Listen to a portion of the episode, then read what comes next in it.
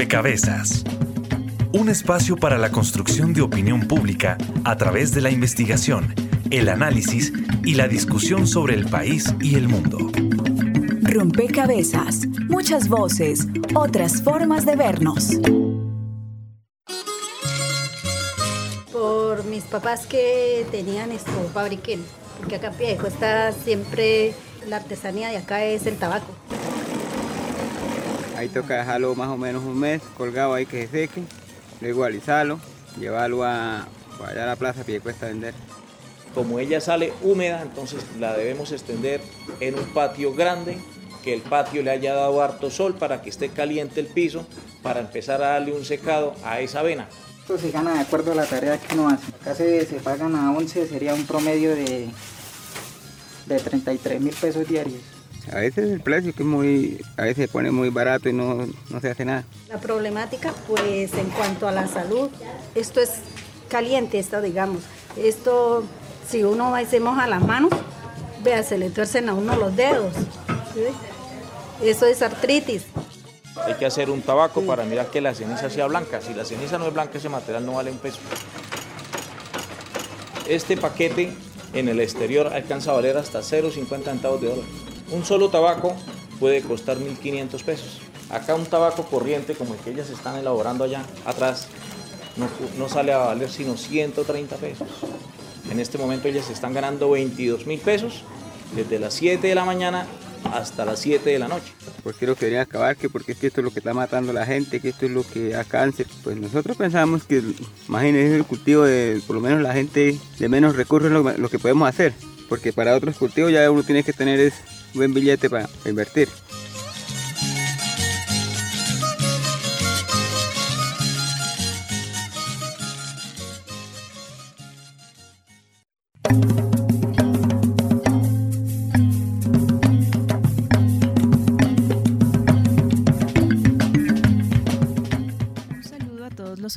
A todas las personas que se conectan y sintonizan a esta hora, rompecabezas, muchas voces, otras formas de vernos. Y este programa se lo vamos a dedicar al tabaco porque lo que hemos escuchado desde casi desde mitad de año hacia acá es una gran crisis por el cierre de las tabacaleras en Barranquilla, en Medellín, pero detrás de esto hay toda una historia que conecta nuestro país con el tabaco y queremos reconocer esa historia, por supuesto, también hacer un análisis sobre cómo se configura y se llega a este momento de crisis y bueno, ir tejiendo también con el acompañamiento de quienes nos están hoy aquí ayudándonos a construir este rompecabezas, pues también algunas salidas, algunas propuestas para estas cientos, miles de familias que viven de la producción del tabaco. Originariamente el tabaco en América Latina tenía una relación hasta ritual, una relación con nuestros ancestros eh, y era un elemento fundamental para las guerras, para los rituales religiosos. Bueno, pues quizás esa relación desconocida para muchos, pues es la que también queremos hoy sacar a la luz, reconocer y por supuesto, pues en perspectiva del cumplimiento por la OMS de todas las indicaciones que da la Organización Mundial de la Salud, saber pues también cómo se empieza a regular el tabaco, la industria del tabaco y de ahí, pues, qué pasa con esas realidades humanas de esas familias productoras y trabajadoras de la industria que hoy están enfrentando esta situación. Así que el tabaco será el protagonista de esta historia en Rompecabezas. Bienvenidos. Estaremos con ustedes, quien les habla, Mónica Osorio Aguiar, y hoy en la mesa de trabajo me acompaña Jenny Castellanos. Hola Mónica y oyentes. Durante esta semana le pedimos a nuestros seguidores en Facebook, recuerden que nos encuentran como Rompecabezas Radio y en Twitter como arroba rompecabezas, que participaran y nos dejaran conocer sus opiniones. Entonces durante esta emisión estaremos compartiendo estas fichas para que sean parte de nuestro rompecabezas. Aprovechamos también este espacio para saludar a las emisoras aliadas que nos permiten llegar a distintos lugares del territorio nacional. Saludos a nuestras emisoras aliadas. Nos escuchan en Putumayo, Nariño, Valle del Cauca, Caldas, Chocó, Antioquia, Córdoba, Atlántico, Tolima, Los Santanderes y en Bogotá. En todo el país a través de la red de Radio Universitaria de Colombia. En Venezuela, por el Instituto Radiofónico Fe y Alegría. En América Latina, por la Asociación Latinoamericana de Educación Radiofónica, ALER. Y en el mundo entero, por javerianaestereo.com y SoundCloud como rompecabezas-programa-radial. Bien, y en la mesa hoy nos acompaña Ana Luz Rodríguez. Ella es decana de la Facultad de Ciencias Humanas de la Universidad Autónoma de Colombia. Y yo quisiera iniciar, Ana Luz, con usted para que le cuente un poquito a, los oyentes cuál es esa relación histórica del tabaco con nuestro país. ¿Desde qué momento esta, estas hojas se vuelven pues tan importantes para ciertas culturas y ciertos departamentos? Bienvenida. Muchas gracias. Buenas tardes para toda la audiencia del programa de Rompecabezas. Sí, yo creo que brevemente es importante remontarnos al periodo prehispánico, cuando los, nuestros antepasados, eh, los indígenas en general en nuestro país, en lo que era en ese momento nuestro país, pues consumían el tabaco, pero lo consumían de una manera eh, muy distinta a como lo vemos hoy. Para ellos el tabaco era una planta que les permitía, pues, eh, les ayudaba para comunicarse con los dioses, con las fuerzas de la naturaleza, porque lo veían que en el tabaco, cuando, cuando era fumado de manera ritual, veían en él como un espíritu sagrado que les decía, pues que les permitía hacer una mediación y, ponerse en contacto con el universo dentro de la visión panteísta que tenían las culturas prehispánicas. Entonces el tabaco empezó siendo eso, acordémonos que el tabaco es una planta originaria de América, el nombre viene, está relacionado, parece que se encontró principalmente en Trinidad y Tobago, de ahí viene la, la palabra tabaco y luego pues se extendió por toda América. Finalmente, cuando llegan los españoles aquí en 1492 y descubren las propiedades de esta planta, que era vista pues de una manera pues que tenía muchos usos, entre ellos también usos medicinales, eh, usos rituales y que además ayudaba a mitigar el cansancio en, en las jornadas de trabajo, pues ven todas las ventajas de esta planta y ven la posibilidad de exportarla. Ese es como uno de los aportes de América a la cultura europea. Y finalmente, pues eh, el imperio español termina eh, fundando fábricas, eh, las reales fábricas de tabaco en, en Sevilla, por ejemplo, y allí pues empiezan también a, llevar tabaco y a, producir el tabaco como tal. aquí en, en, lo que era el territorio del virreinato de la Nueva Granada, que hoy es Colombia, encontramos, por ejemplo, que el tabaco pues se da especialmente, se ha dado en varias regiones de Colombia debido a que Colombia tiene pues unos pisos térmicos especiales que, que son favorables al cultivo de esta planta eh, y se ha cultivado en, en el Tolima, en el Huila, en los Santanderes, en Boyacá, en la costa.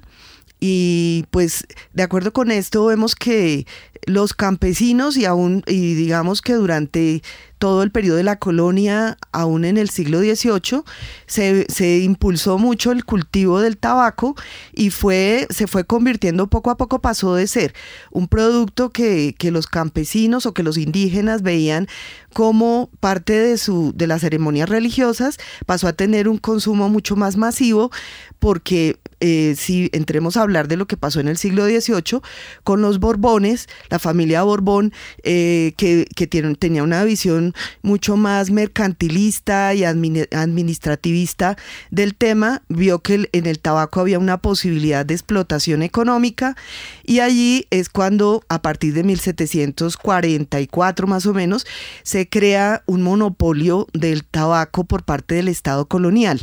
Yo dejaría por ahora ahí. Claro, pues usted nos deja justo para darle paso y presentar a nuestra siguiente invitada, que es Amparo Murillo. Ella también es historiadora de la Universidad, pero de Antioquia, y nos acompaña hoy vía telefónica.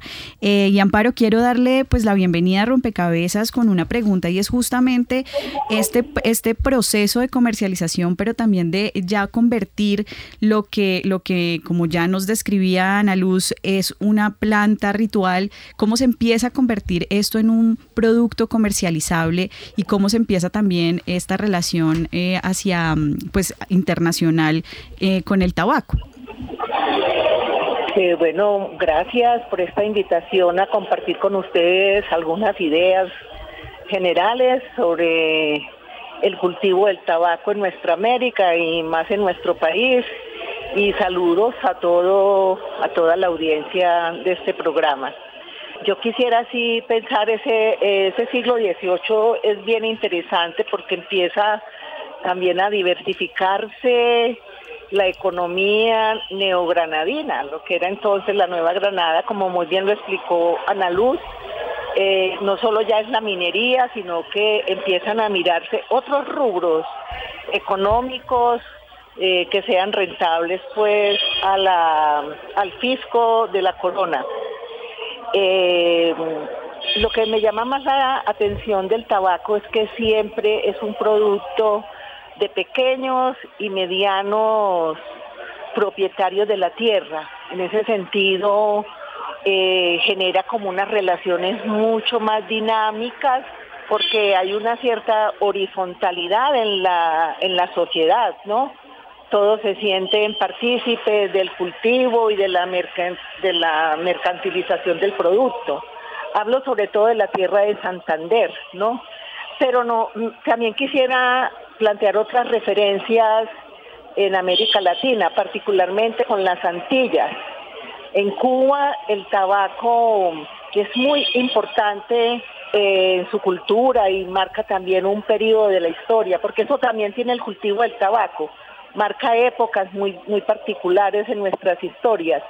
Entonces, por ejemplo, en Cuba eh, se cultivaba por parte también, repito, de trabajadores libres y existían las famosas tabacalerías que generaron una cultura política muy importante porque allí se en las tabacalerías o en las tabaquerías se hacían lecturas desde finales del siglo XVIII sobre literatura, eh, entonces había como también una sociedad y una cultura vinculadas al tabaco que son bien llamativas. Para el caso de Santander también suscitó mucho la relación entre, entre toda esta sociedad campesina y, hasta lo llevó pues a la movilización tan importante como fue la, la de los comuneros contra el régimen fiscal de la corona que, quería grabar este producto. En República Dominicana también existía cultivo del tabaco. Para el caso de Cuba hay una hay un texto muy lindo de Fernando Ortiz que habla contrapunteo que habla que se titula Contrapunteo cubano del tabaco y el azúcar. Hablando como el azúcar es un cultivo de plantación, basada en esclavos, mientras que el tabaco es de campesinos libres, de gente mulata o mestiza, y, no genera esas relaciones de sujeción tan duras como fue eh, la plantación cañera. Bueno, mm, usted nos deja elementos de esa historia que quizás no, no son tan, tan conocidos por muchos y es justamente que el tabaco es de pequeños y medianos eh, propietarios de la tierra y que genera unas relaciones un poco más horizontales y unas relaciones también muy dinámicas en todo el proceso de producción, de comercialización. Y nos deja conocer también cómo en otros países el tabaco eh, ha tenido una incidencia muy importante en la formación política. Usted hablaba específicamente de Cuba en ese sentido. Y efectivamente Santander es uno de los, de los departamentos cuya relación es más cercana al tabaco. Quisiera sumar esta historia que preparó el equipo periodístico de Rompecabezas justamente de una familia tabacalera que nos deja ver su tradición y su relación con este producto. Muy cerca de Bucaramanga, en Santander, se encuentra el municipio de Piedecuesta, una zona que se caracteriza por la producción y comercialización del tabaco. Sin duda, hace parte de la historia de esta región. Pues yo sabía desde niña ya pues el trabajo del tabaco, ¿no? Entonces, ¿qué sabíamos? unimos las dos experiencias para poder empezar una nueva una nueva fábrica, fabriquita, porque pues no teníamos capital suficiente. La señora Justa Gualdrón se refiere a la fábrica Cigarros Gamos, empresa que fundaron junto con su esposo Agustín Carreño en 1987. Mi madre, mi bisabuela era cultivaba tabaco, era agricultora, y mi abuela, y a mi mamá, ya que existían en Piedecuesta muchas fábricas en esa época, en el 48, yo tenía ya ocho años, ya tenía yo conocimiento de tantas fábricas que habían acá. Pero mi mamá trabajaba en una fábrica grande que se llamaba La Antioqueña de Piedecuesta. Y ya de 48, 49 aquí en Piedecuesta, pues todas las fábricas, ya viene lo de política, se acabaron todas esas fábricas muy famosas. Y y nos fuimos para Bucaramanga. A pesar del cierre de numerosas fábricas productoras de tabaco, Cigarros Gamos, con sede en Piedecuesta, insiste en la necesidad de la existencia de este tipo de industria. De hecho, de esta manera han logrado sobrevivir. Pues aprender como hicimos nosotros. Yo empecé a edad de, a ver, yo empecé, ya tuve conocimiento de, de edad de ocho años. Yo a los doce ya trabajaba en una fábrica, ya en Bucaramanga ya sabía y ya pues el, esposo trabajaba aquí con el hermano en una fábrica grande, también tenía conocimiento de empaque. También tener conocimiento y aprender a conocer las calidades de, los, de las regiones, los tabacos y combinar todas esas, um, todas esas fortalezas, todas esas um, aromas del tabaco. Ahora se hacen menos cantidad que antes, y se puede ganar pues lo mismo y, va uno más o menos ahí bien. Así como otras tabacaleras, esta empresa también se ha visto en riesgo de cierre. Pues las leyes del gobierno, porque es que también aquí hay una ley muy fuerte que, que creo que el año 2000, a ver si no me equivoco, el año 2009, una ley 1335 que decía que había un cumplimiento hay que colocarle los pictogramas donde diga que fumar causa aborto, fumar causa infarto cerebral. Imagínense que todo eso, todos esos pictogramas, tenemos que colocarle a cada paquete casi igual a, a la etiqueta que nosotros tenemos como la marca de los tabacos. Entonces aquí pues vienen muchos fumadores y dicen, ay, quítale eso. Entonces imagínense que, que para nosotros, pues cuando salió eso, yo decía, ay, no, nos colocaron la, la lápida. Picadura, capote y capa. Estos son los componentes fundamentales de un buen tabaco, un buen aroma para una buena experiencia. Así lo describe la señora Justa Waldrón, quien a sus 80 años madruga todos los días para llegar a su amada fábrica. Cigarros Gamos. Informa para Rompecabezas Juan Sebastián Ortiz.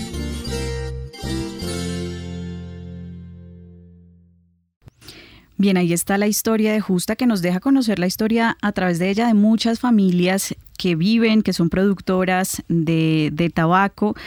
Y bueno, vamos, vamos poco a poco a adentrarnos al momento que vive hoy esta ya industria del tabaco. Está con nosotros también vía telefónica Edison Barrera, él es presidente del Sindicato Nacional de Trabajadores de la Industria del Tabaco. Industria que, como decíamos al principio del programa, pues está también enfrentando en este momento una crisis eh, a causa del cierre de varias de las fábricas que producen los cigarrillos o eh, otros, otros productos derivados del tabaco. Bienvenido a Rompecabezas, Edison, y cuéntele un poquito a la audiencia cómo se configura, digamos, este contexto y cómo, cómo se configura esta crisis también, cómo el tabaco deja de ser un producto eh, relevante para la economía nacional y bueno, cómo se dan también estas circunstancias. Sí, muy buenas tardes. Agradeciendo pues la invitación y el espacio a contextualizar más o menos en qué está y de dónde proviene pues toda esta crisis de, del tabaco como tal. De la industria, a ver, hay que, hay que contextualizar primero que el, el área del, desde el punto de vista económico, la evolución del área cultivada de tabaco en el mundo en millones de hectáreas, eh, viene sufriendo una decaída más o menos a partir del año 1999, cuando en el mundo se encontraban cultivadas 5.4 millones de hectáreas. Y en el mundo, eh, al 2017-2018, esa cifra baja a unos 3.5 millones de hectáreas en el mundo.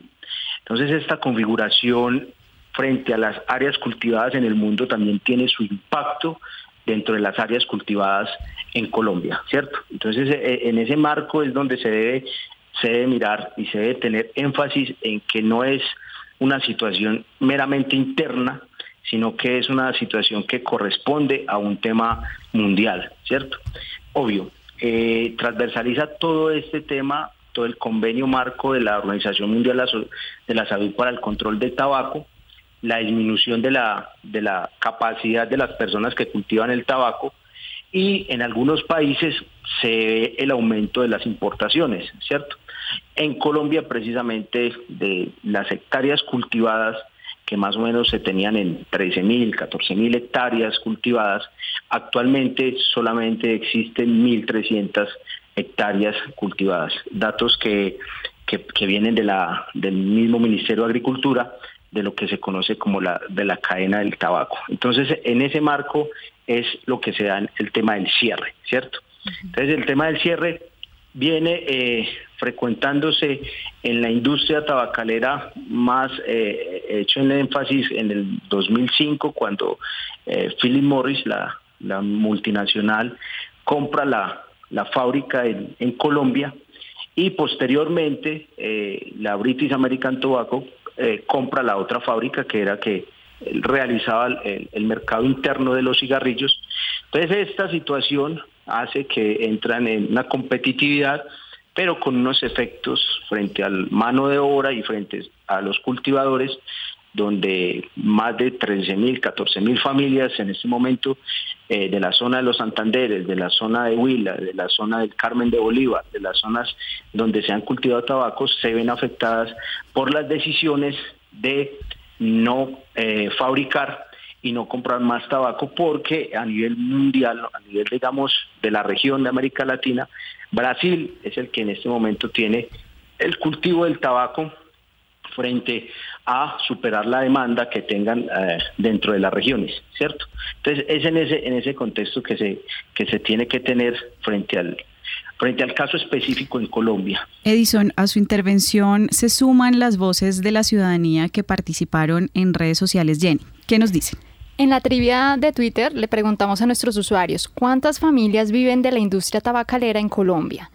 Menos de 15.000, 25%, más de 20.000, 25%, entre 20.000 y 25.000, 46%, ninguna de las anteriores, 4%. Y quisiera preguntarle a Edison, ¿cuál ha sido pues la respuesta del Estado colombiano ante esa crisis que usted nos mencionaba?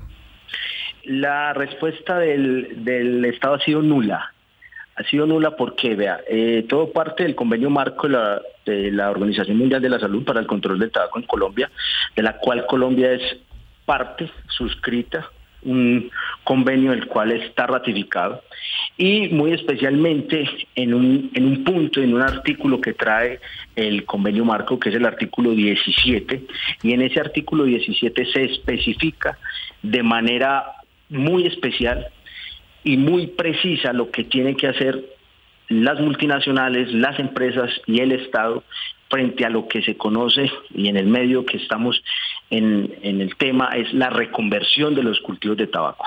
Entonces, ni el Estado se ha comprometido ni las multinacionales en este momento, British American Tobacco, Philip Morris International, se han comprometido a hacer una reconversión real, verdadera y efectiva que suprima y que haga una reconversión de esos cultivos en las zonas. Entonces, lo que ha hecho el Estado es nulo.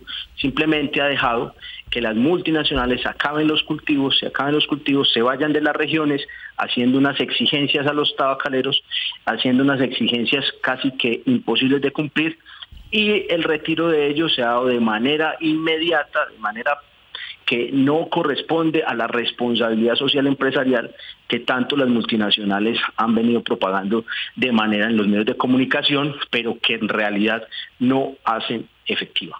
Ana Luz, eh, lo que nos describe Edison pues deja claro que efectivamente digamos hay varias familias afectadas, se habla de más de 15 mil familias afectadas que son familias que, como lo escuchábamos en el testimonio de Justa, tradicionalmente desde sus bisabuelos han venido trabajando en la producción del tabaco y, está, y se está afectando a pequeños y medianos propietarios eh, de, la tierra, ya como también nos lo estaba describiendo Amparo digamos que cómo pensar una, una situación de crisis eh, más allá de la situación de crisis, sino verla como una oportunidad para ese eh, número de familias, para ese número de trabajadores también de la industria. ¿Usted cómo ve, digamos, esta situación eh, de la crisis de la industria tabacalera como en, en perspectiva de oportunidad? Bueno, yo lo que creo es que hay que descomponer este problema. Una cosa es la crisis del mercado y que por supuesto en pie de cuesta hay pues más de 15 mil familias que viven, pero esto es en pie de cuesta solamente, que es un municipio de Santander.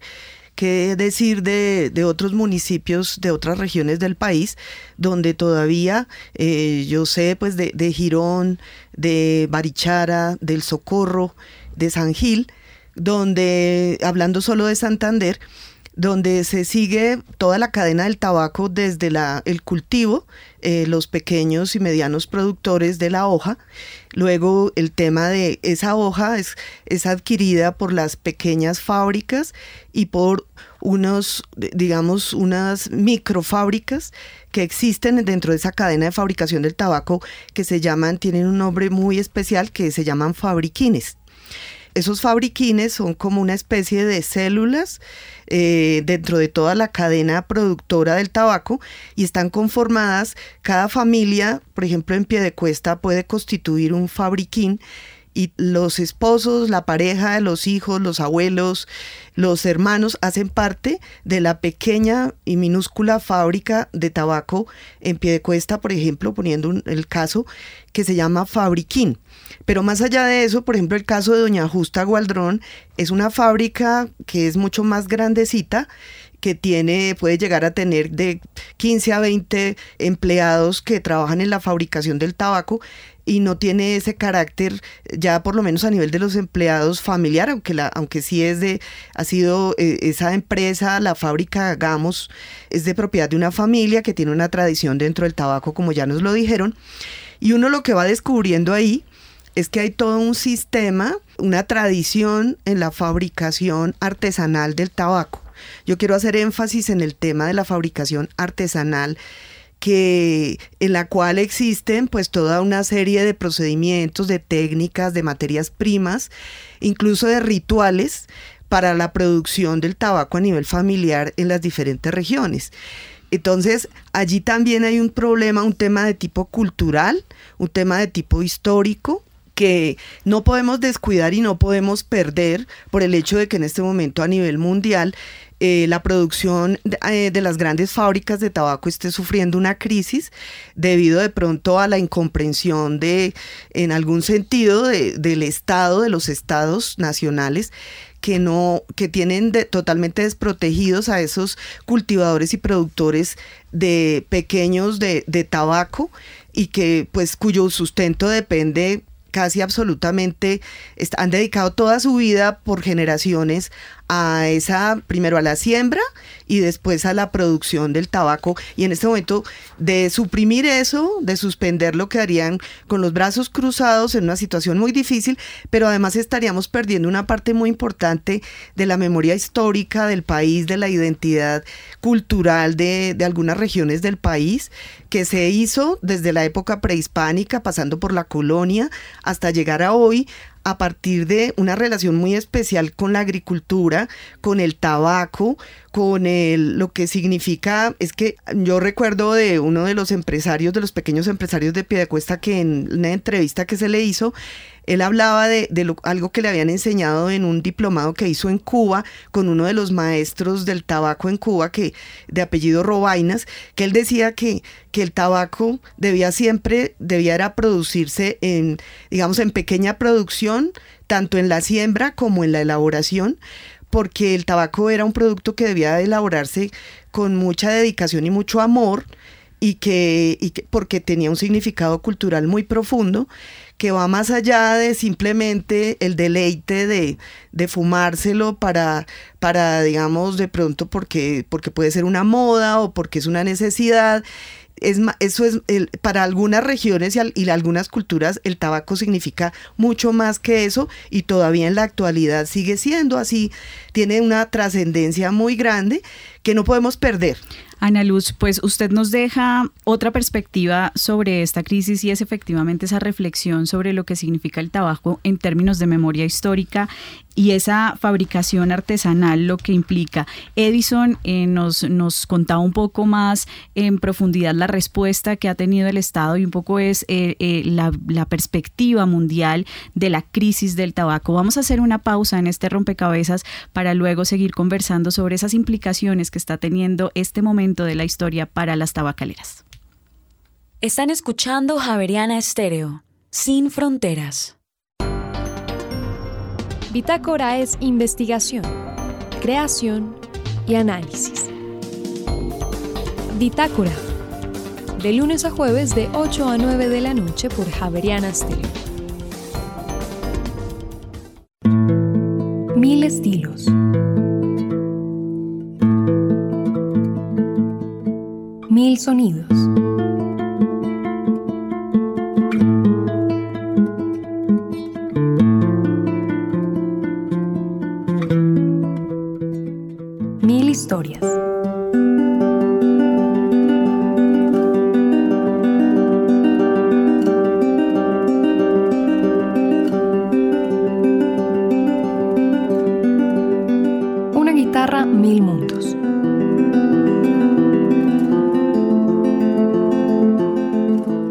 todos los domingos a las 10 de la mañana, con repetición los jueves a las 11 de la Están escuchando Javeriana Estéreo, sin fronteras.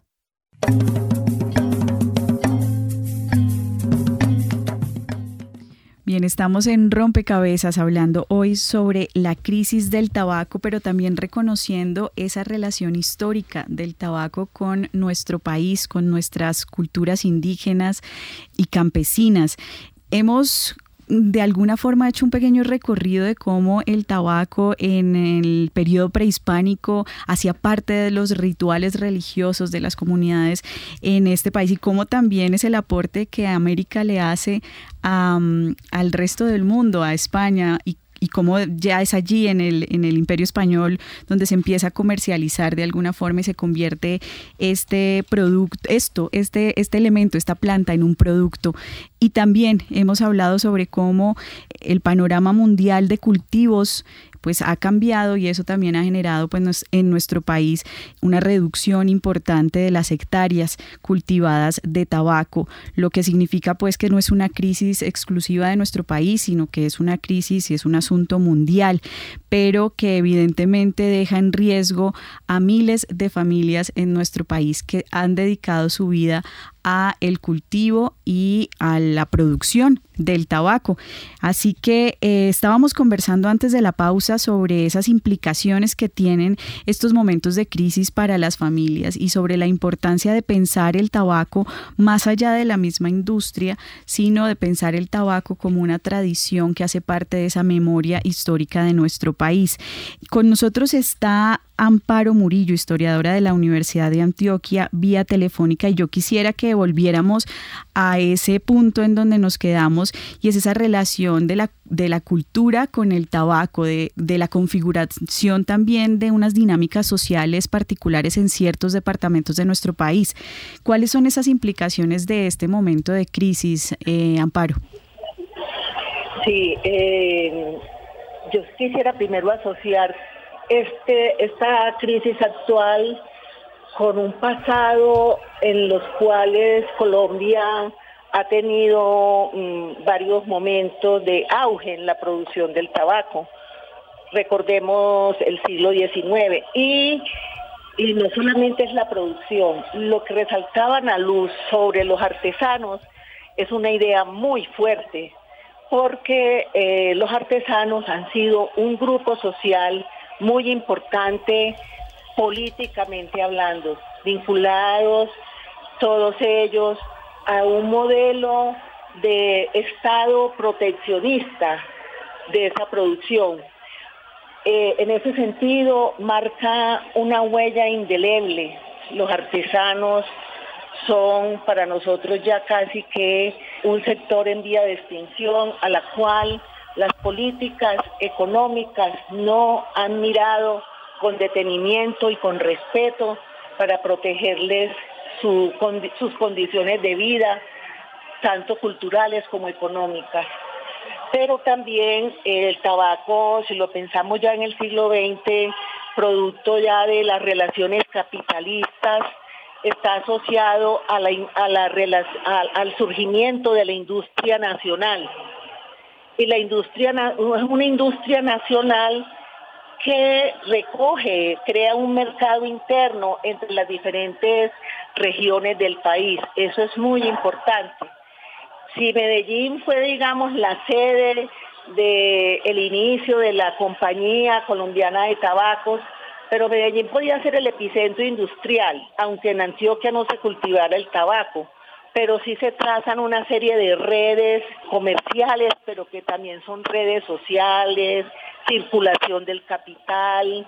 Entonces, esa industria tan importante que hace 100 años surgió precisamente y ahora vemos que es un fracaso, que es también una parte de los fracasos de este país. Entonces, lo que vemos es cómo la lo que llamamos la globalización ese es un elemento muy importante. La, forma de cómo las multinacionales llegan a nuestro país y ocasionan un, fenómeno muy doloroso como es la desindustrialización porque se crea una industria multinacional, pero a costa, digamos, de la eficiencia de las industrias nacionales, de la existencia y eficiencia de esas industrias nacionales como llamaba, no me recuerdo el autor, en el tiempo escribió un artículo que se llamaba de cómo el vaquero había, eh, había comprado al indio. ¿Qué quiere decir esto? Como la Phyllis Morris, eh, representada en el Malboro con su icónica figura del vaquero, había terminado, había comprado, es terminado al, al cigarrillo piel roja, al aquel indígena que, diseñó Ricardo Rincón, el famoso caricaturista nuestro, al piel roja, eh, de, que fue el cigarrillo más consumido en este país, generando toda una ola de consumidores y también una cultura. Pero hay otra cosa, es que una cosa es el cigarrillo producida por estas multinacionales o por la industria y otra cosa es el tabaco. Miremos cómo en Cuba, por ejemplo, los tabacos siguen siendo muy cotizados a nivel mundial, los famosos habaneros. También en República Dominicana, esa industria artesanal todavía persiste y se convierte en una de las emblemas identitarios de estos países. ¿Por qué Colombia no? Hay que, hay que preguntarnos esto, ¿no? ¿Por qué en Colombia no ha sido posible que esa industria, si fuera artesanal, esa pequeña y mediana industria del tabaco, no fue posible sostenerla frente a las avanzadas de, las multinacionales como la Philip Morris y la American Tobacco. Entonces, eso es muy, muy complicado. Y hablando de la identidad, mira, hablemos de... Amparo, eh, usted, usted nos deja en un punto, yo quisiera aprovechar esta intervención suya para, para poderle dar la palabra a Edison, porque su explicación sobre cómo se configura también esta crisis eh, históricamente con todo el proceso de eh, globalización, ¿verdad? Y de desindustrialización, pues nos pone a pensar es en ese rol también que juegan la relación entre estados y multinacionales. Y en ese sentido, quisiera darle la palabra a Edison porque de alguna forma usted ya decía, el Estado ha tenido una respuesta nula, pero ¿qué ha pasado con la respuesta de, de, justamente de las multinacionales? Y ya volvemos al tema de la identidad, porque nos interesa mucho en rompecabezas entender el tabaco más allá de la industria multinacional, entenderlo como, eh, como ya lo decían ustedes, como este eh, elemento de la memoria histórica de nuestro país. Pero no quiero dejar pasar este momento para aprovechar que Edison todavía está con nosotros. Eh, a ver, sí, hay un elemento muy importante de tener en cuenta en el carácter de las multinacionales. Lo primero es entender que las multinacionales en este mundo, como muy bien lo decía la, historiadora, es el carácter es que ellos no compran una industria, sino que compran un mercado. Entonces, la relación prácticamente multinacional-Estado, en un Estado, entendiendo ese Estado donde se desarrolla un mercado, es comprar precisamente ese mercado. Entonces, de ahí viene la ruptura y viene, digamos, todas las políticas macroeconómicas, tributarias y todos los dispositivos jurídicos que tendencialmente favorecen a las multinacionales. Por eso todos los datos que existen de, la inversión extranjera directa, cuánto ha crecido, pero que no se ve reflejado en una, en una situación de empleo, de empleo, sino que al contrario, viene la aniquilación de empleos directos y de empleos indirectos. Ahora bien, frente al tema del papel que, cumplen, que han cumplido las multinacionales con este dentro del acuerdo marco, dentro del acuerdo marco también ha sido un desconocimiento a ese, a ese acuerdo marco, porque inclusive en el, el acuerdo marco es, es muy preciso y hace mucho énfasis cuando describe lo que tiene que hacer una multinacional cuando va a acabar con los cultivos de tabaco tiene que decir que dice, dice el acuerdo marco, que ella tendrá que darle unas, digamos, todos un contexto para que los trabajadores, inclusive habla de trabajadores, los cultivadores, y va más allá de los venteros, puedan tener otras opciones económicas, lo cual las multinacionales no han hecho, ¿cierto? Y simplemente, y yo comparto, el tejido social y el tejido económico y cultural que las multinacionales han roto y han llevado a que básicamente esas regiones en Santander, en el Huila, en, el, en la costa, en el Carmen de Bolívar, se vean totalmente unas economías sociales aniquiladas. Y no, y no hay una política de la multinacional, repito, una política de responsabilidad social empresarial que en el mundo globalizado las empresas multinacionales la tienen como tema de gobernanza empresarial. Entonces, en ese punto, en ese punto es en este momento donde las multinacionales, ambas, tanto la British American Tobacco, rompe con todas esas, eh, todas esas situaciones sociales y culturales y, y, repito, identitarias, y comparto que eso también es un tema muy importante a tenerlo en cuenta en discusiones, que no solamente se trata de un resarcimiento económico, se trata de un resarcimiento cultural, se trata de que dejaron en este momento familias prácticamente en la pobreza, sumidas en la pobreza porque sus relaciones económicas solamente se daban a través del cultivo del tabaco. Basta solamente ir a Capitanejo, una zona donde estaban las dos, estaban British American Tobacco y estaba Philip Morris y prácticamente es un cementerio industrial, donde las plantas de tratamiento de tabaco fueron acabadas.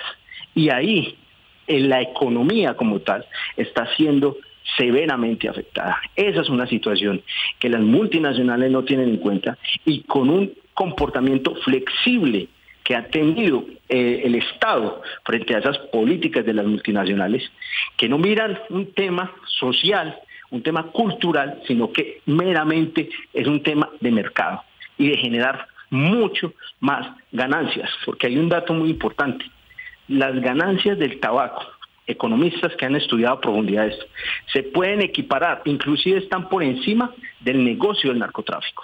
Son cifras que están y se pueden dar y se pueden sustentar en un marco teórico económico. Pues usted lo ha dicho, no se trata solamente de pensar en las ganancias, en lo que está dejando en términos económicos, sino en, en reconocer esa historia que hace parte de nuestros ancestros y entenderla en términos de identidades. Yo voy a sumar una, una ficha preparada por el equipo periodístico de Rompecabezas, en donde nos dejan conocer también un poquito más sobre esa realidad de, de uno de los departamentos que ha sido el protagonista, que es Piedecuesta Santander, para que sigamos construyendo en perspectiva también pues de futuro, ¿no? ¿Qué se puede hacer? ¿Cómo efectivamente responder la pregunta que Amparo dejaba en su intervención anterior? Y es cómo hacer efectivamente del tabaco parte de la identidad colombiana. El tabaco, una planta propia de nuestra región y de nuestro continente, está fuertemente ligado a la historia santanderiana. Prueba de esto es que Pidecuesta Santander sea uno de los principales productores de tabaco en el mundo. Mi trabajo ha estado siempre ligado al comercio exterior. Mi padre fue agente de aduanas y entonces siempre tuve que ver con importaciones, con exportaciones, con carga aérea, y desde entonces pues conozco la historia y la tradición del tabaco de Piedecuesta que se ha exportado durante más de 100 años. Óscar San Miguel, guía histórico y cultural de Santander, habla de la importancia que tiene el oficio de los tabacaleros en la región. en los años presentes, Piedecuestas es el mayor productor artesanal de cigarros del mundo. Hoy por hoy nosotros tenemos un promedio de 39 millones de unidades de cigarros al mes en pie de cuesta, con lo cual estamos atendiendo eh, el mercado nacional y parte del mercado internacional. Es así como esta planta, aparentemente sencilla que posee un componente que a muchos seduce, se convierte en el sustento de 6.500 familias, aportando el 40% del Producto Interno Bruto de este municipio. ¿Pero qué hace tan deseado el tabaco de la región? Y actualmente producimos eh, pequeños cigarros, los que llamamos panelitas, y, se, mandan a Barranquilla, hombre, y nos los compran los cubanos y le ponen la, marca de cubano porque porque son exclusivos, son exquisitos los que, los que produce el cañón de Chicamocha. Y dicho por la propia misión cubana, la propia misión que hizo parte de ese, de ese convenio de cooperación internacional, eh, nos queda mejor que a ellos. Entonces, eh, Colombia ha participado incluso entonces en otros eventos como en Nevada, en Las Vegas, Estados Unidos, en, catas de, puros y hemos sido primeros, primeros que Nicaragua, primeros que Cuba, porque Piedecuesta, por ejemplo, tiene cigarros que no tiene nadie en el mundo que son con 12, 13, 15 años de añejamiento. Es así como el futuro de los tabacaleros de Piedecuesta se ve cada vez más próspero. Piedecuesta ha participado en eventos eh, internacionales con sus tabacos y se han sentado, se han parado frente a nosotros compradores auténticos de China, de España y de los Estados Unidos y nos han hecho unos, unas solicitudes enormes, o sea que si, Colombia se, se, despierta y encuentra a los inversionistas correctos, nosotros tendríamos un camino expedito para incursionar en ese mercado internacional que según el Ministerio de Comercio Exterior arroja un faltante de 1.800.000 dólares en el año 2018, es decir que tenemos un nicho de mercado por cubrir. Informó para Rompecabezas David Manrique. Pues bien, ahí escuchábamos a Oscar San Miguel, cigarrillos de hasta 15 años de añejamiento. Y en torno a lo que nos comentaban Paro y Edison anteriormente, le preguntamos a nuestros usuarios de Facebook, ¿está de acuerdo con patrimonializar el oficio del tabacalero? Sí, 47%, no 53%. Y en ese caso quisiera preguntarle a Amparo para que nos traslade de nuevo a si se, es posible patrimonializar este oficio aquí en Colombia. Pero claro que sí, ese sería uno de los proyectos económicos y culturales no, no solamente bonitos, sino que hay que darse un proyecto para plantearle al Estado, al Ministerio de Hacienda, al Ministerio de Agricultura, que por favor no le den mal la espalda a los campesinos, a los artesanos, y que, y que se elaboren políticas reales de protección. Mire, usted se imagina lo que es patrimonio cultural y económico de este país a lo largo de, de cuántos siglos, por favor, pues, de existencia, muchos siglos. El tabaco es patrimonio nuestro, como lo es también de otros países. Ya lo decía, como Cuba, como República Dominicana. Imagínense, yo hablo de los Montes de María, que no es solamente el Carmen de Bolívar, es corozal, es todo. El tabaco, el cultivo del tabaco y la elaboración del, tabaco ha creado unos hitos de identidad social y espacial El caney es clave porque son lugares de encuentro, donde se cuida la hoja, son lugares donde se narran historias, donde se reconocen los agricultores. Es decir, es que hay ahí una, una, una beta, digamos, de nuestra memoria histórica, de nuestra cultura, y, y me extraña pues que la mayoría, que es muy poca mayoría, diga que no se patrimonialice.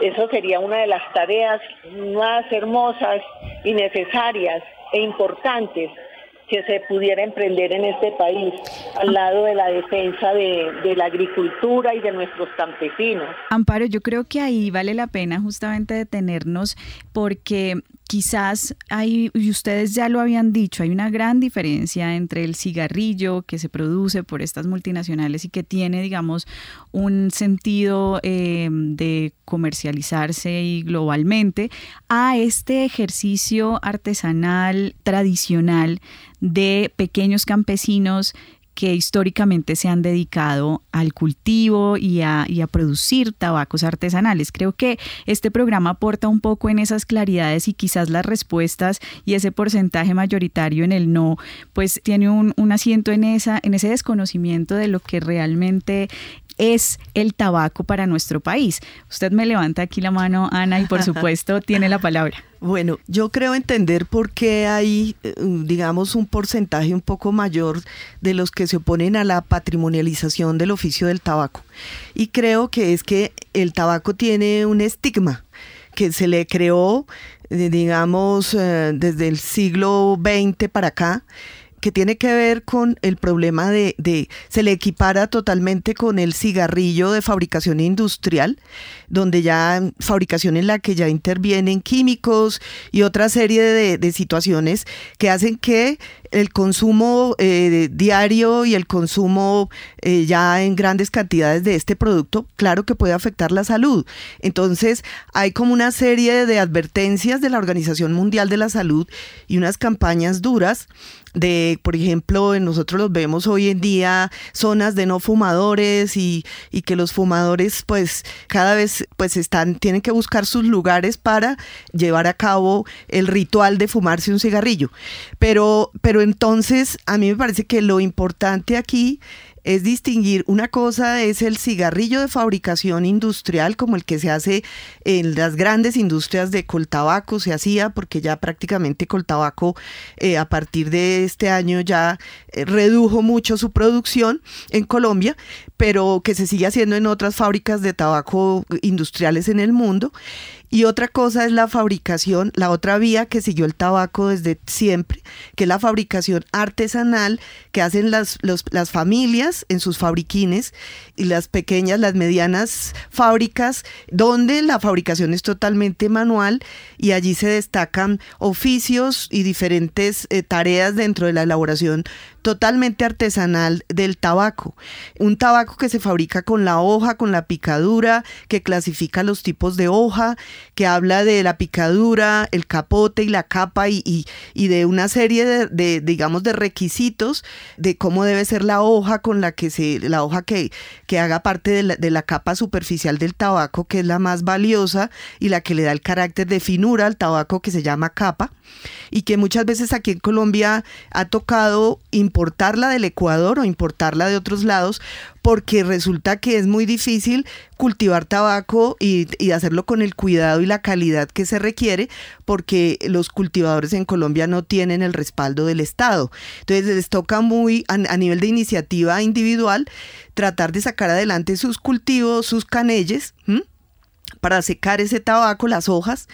Y lo mismo pues en las pequeñas fábricas, pues también tienen todos unos procesos que pasan por espalar la hoja, enrollar el tabaco, ponerle el capote, ponerle la capa, pues torcer el tabaco que es cerrarlo en la parte superior y aparte de eso luego empezar el empaque, el englacinado, como lo llaman ellos, y ponerle todos los sellos que son propios de estas fábricas artesanales y que le van dando como un toque eh, bonito, estético, que hace que se diferencie una fabricación, un tabaco que sale de una de estas pequeñas fábricas, hecho con todo el amor, la paciencia, la sabiduría de, de, los, las personas, de los artesanos que llevan de generación en generación transmitiendo ese conocimiento y que eso no se puede perder y que eso es lo que le da identidad a ciertas regiones de Colombia, sobre todo digo precisamente donde siempre ha existido la fabricación artesanal del tabaco, porque una cosa es la fabricación industrial, no podemos confundir esas dos cosas. Y por otra parte, me parece que el tabaco, como un elemento fundamental de la cultura del mundo y de los colombianos y de los americanos, de la gente en, América, tampoco se puede perder porque en cierta forma el, humo del tabaco, la fumada de un tabaco, en, en el periodo de la colonia como no había medidas para medir los caminos, los, los vaquianos, los campesinos, la gente que andaba por los caminos, medía los caminos en tabacos. Entonces, estamos, ¿a cuántos tabacos de aquí queda el pueblo tal? Entonces, lo que se gastaban fumando es una belleza, el sentido tradicional y cultural que tiene el tabaco eh, y todos los usos posibles que pueda tener para, para la cultura colombiana y para las diferentes regiones del país.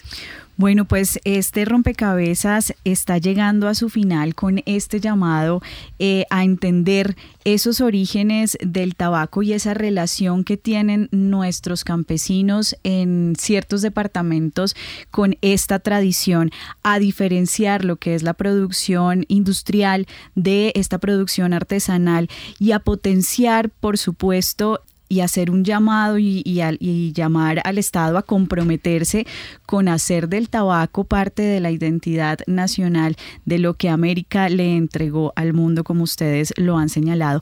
Muchísimas gracias, Amparo Murillo, historiadora de la Universidad de Antioquia, Edison Barrera, presidente del Sindicato Nacional de Trabajadores de la Industria del Tabaco, que por supuesto también nos permitió conocer esa otra realidad y es la realidad de quienes trabajaban en la industria eh, tabacalera en esas multinacionales nacionales que hoy están cerrando y que dejan a muchas familias en ascuas. Y por supuesto también a Ana Luz Rodríguez, decana de la Facultad de Ciencias Humanas de la Universidad Autónoma de Colombia, que nos permitió recorrer y medir en nuestro país en tabacos. Muchísimas gracias. Cerramos este rompecabezas. Les recuerdo que estuvimos con ustedes, quien les habla, Mónica Osorio Aguiar. Hoy en la mesa de trabajo me acompañó Jenny Castellanos y en la producción de Rompecabezas, Juan Sebastián Ortiz.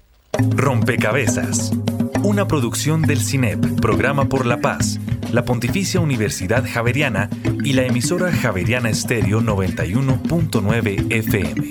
Rompecabezas, muchas voces, otras formas de vernos. Los paisajes sonoros de Rompecabezas cuentan con audios tomados de distintas fuentes. Para conocer el origen del material, diríjase a www.cinep.org.co.